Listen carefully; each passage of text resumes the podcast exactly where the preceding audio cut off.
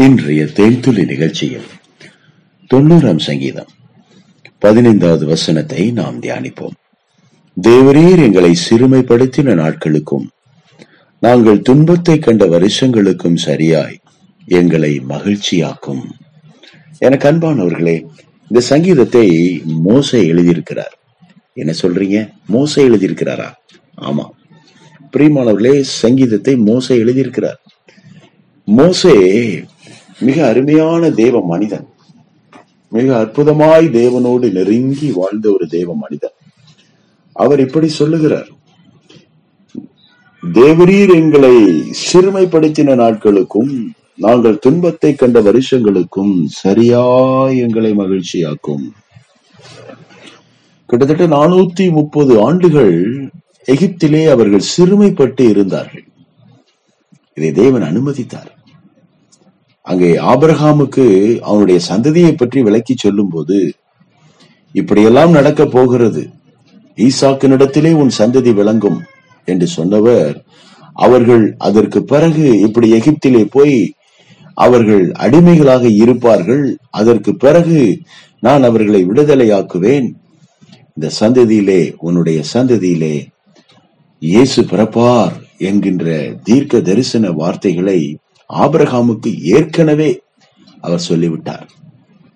அதைத் தொடர்ந்து பல நூறு ஆண்டுகளுக்கு பிறகு இந்த சம்பவங்கள் நடந்தது.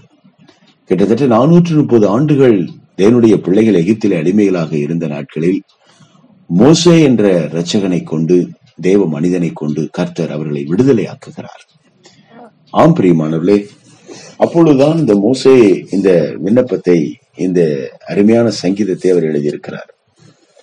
மோசே ஐந்து ஆகமங்களை எழுதினார். ஆதியாகமும் யாத்ராகமும் லேவிராகமும் எண்ணாகமும் உபாகமும் இந்த ஐந்து ஆகமங்களோடு சேர்ந்து இந்த சங்கீதத்தையும் அவர் எழுதியிருக்கிறார். அதிலே அவர் இப்படி சொல்கிறார். நாங்கள் துன்பத்தை கண்ட வருஷங்களுக்கு சரியா எங்களை மகிழ்ச்சியாக்கும். நாங்க நானூத்தி முப்பது வருஷம் கஷ்டப்பட்டோம் இல்லையா? அதே நானூத்தி முப்பது வருஷம் எங்களுக்கு சந்தோஷத்தை தாங்க. இதான் கேட்கிறார். ஆறு மாதம் படாத பாடுபட்டுட்டேன் அப்படின்னு சொல்லுவாங்க. மோச எப்படி ஜெபிக்கிறது? ஆறு மாசம் கஷ்டப்பட்டேன் இல்லையா? ஆறு மாதம் எங்களுக்கு மகிழ்ச்சியை தாரும். இவ்வளவு அருமையான ஜெபம் பாருங்க.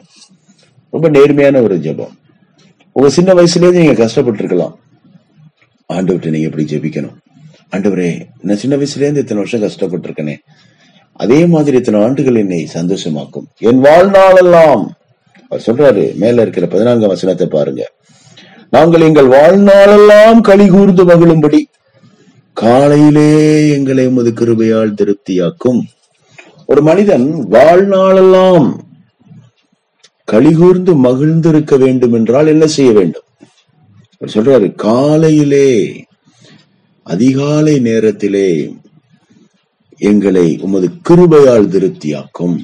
தேவனுடைய கிருபைதான் ஒரு மனிதனை இந்த உலகத்துல திருப்திப்படுத்த முடியும். ஒரு சாட்டிஸ்பேக்ஷன் ஒரு செல்ஃப் சாட்டிஸ்பேக்ஷன் ஒரு சுய திருப்தியை கொடுக்க முடியும். நம்முடைய குடும்ப வாழ்வில் திருப்திகரமாக நாம் இருக்க வேண்டும் என்றால் சமூக வாழ்விலும் பொருளாதாரத்திலும் இன்னும் நம்முடைய பல கைட்டு செய்கிற வேலைகள் எல்லாம் நாம் திருப்தியாக இருக்க வேண்டும் என்றால் நாம் அதிகாலையில் கர்த்தருடைய கிருபையை பெற வேண்டும். அதிகாலையில் என்னை தேடுகிறவன் என்னை கண்டடைகிறான். காலைதோறும் என்னுடைய கிருபைகள் புதியனவாக இருக்கிறது கர்த்தர் சொல்லுகிறார். அப்போ ஒரு மனிதன் அதிகாலையில எழுந்து தேவனுடைய முகத்தை பார்த்து தகப்பனே இந்த நாளை ஆசீர்வதியும் என்னை தாழ்த்துகிறேன். உடைய ரத்தத்தாலே என்னை கழுவும் என்னை பரிசுத்தப்படுத்தும். அன்றவர் இந்த நாளில் இருக்கக்கூடிய எல்லா காரியங்களிலும் எனக்கு வெற்றியையும் ஜெயத்தையும் தாரும். நான் போகிற இடத்துல எல்லாம் நீங்க என் கூடவே இருந்து என்னை பலப்படுத்துங்க தடைகளை நிர்மூலமாக்குங்க. பிசாசனுடைய வல்லமைகளை எல்லாம் கட்டி அத்தமாக்குவீராக என்னை ஆசீர்வதியும் போக்கிலும் வரத்திலும் கூடவே இரும். எனக்கு வேண்டிய உணவையும் ஆகாரத்தையும் ஆசீர்வதித்து தாரும்.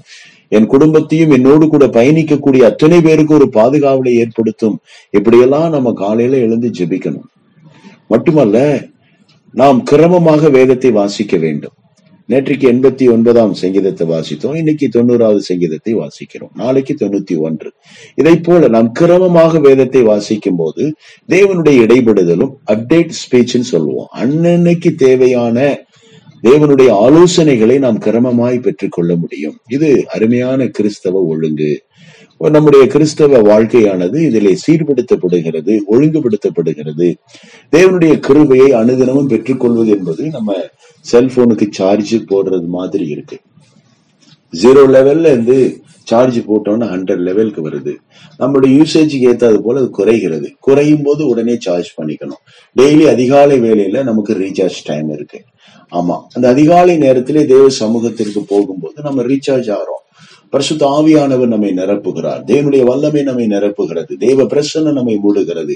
தேவனுடைய ஆளுகைக்கு உட்பட்டவர்களாக நாம் மாறுகிறோம். தேவனுடைய பிரசன்னம் நம்மை வழிநடத்த ஆரம்பிக்கிறது. நம்முடைய இருதயம் பூரிப்பாகிறது. தேவனுடைய வார்த்தையாலே நிரப்பப்படுகிறது. தேவனுடைய கிருவையை நாம் பெற்றுக்கொள்ளுகிறோம். ஆகவே இந்த அதிகாலை நேரத்துல நாம இன்னும் கொஞ்சம் தூங்கலாம் அப்படின்னு மனசு சொல்லுவோம் ஆனா நாம என்ன சொல்லணும்? இல்லை இல்லை. நோ நான் எழுந்திருப்பேன். அதிகாலமே என் தேவனை தேடுவேன். வேதத்தில் இருக்கிற அத்தனை பரிசுத்தவான்களும் அதிகாலையிலே தேவனுடைய முகத்தை நோக்கி பார்த்திருக்கிறார்கள். அப்படி பார்த்து அத்தனை பேருக்கு கத்தர் வெற்றியும் ஜெயத்தையும் கொடுத்திருக்கிறார். வாழ்நாளெல்லாம் அவர்கள் மகிழ்ந்து கலிகூர்ந்து இருக்கிறார்கள் நானும் அதிகாலமே என் தேவனை தேடுவேன் என்று நாம் தீர்மானத்தை எடுக்க வேண்டும். அப்போது தேவன் நாம் வாழ்நாளெல்லாம் மகிழ்ந்து கலிகூறும்படி செய்வாராக. ஆண்டவர் தாமே உங்களையும் உங்கள் சந்ததியும் ஆசீர்வதித்து நீங்கள் துன்பத்தை கண்ட வருஷங்களுக்கு ஈடாக மிக அருமையாய் சரியாக மகிழ்ச்சியினாலே உங்களை நிரப்புவாராக. ஆண்டவரே நாமத்தில் ஆசீர்வதித்து ஜெபிக்கிறோம். நல்ல பிதாவே. ஆமேன்.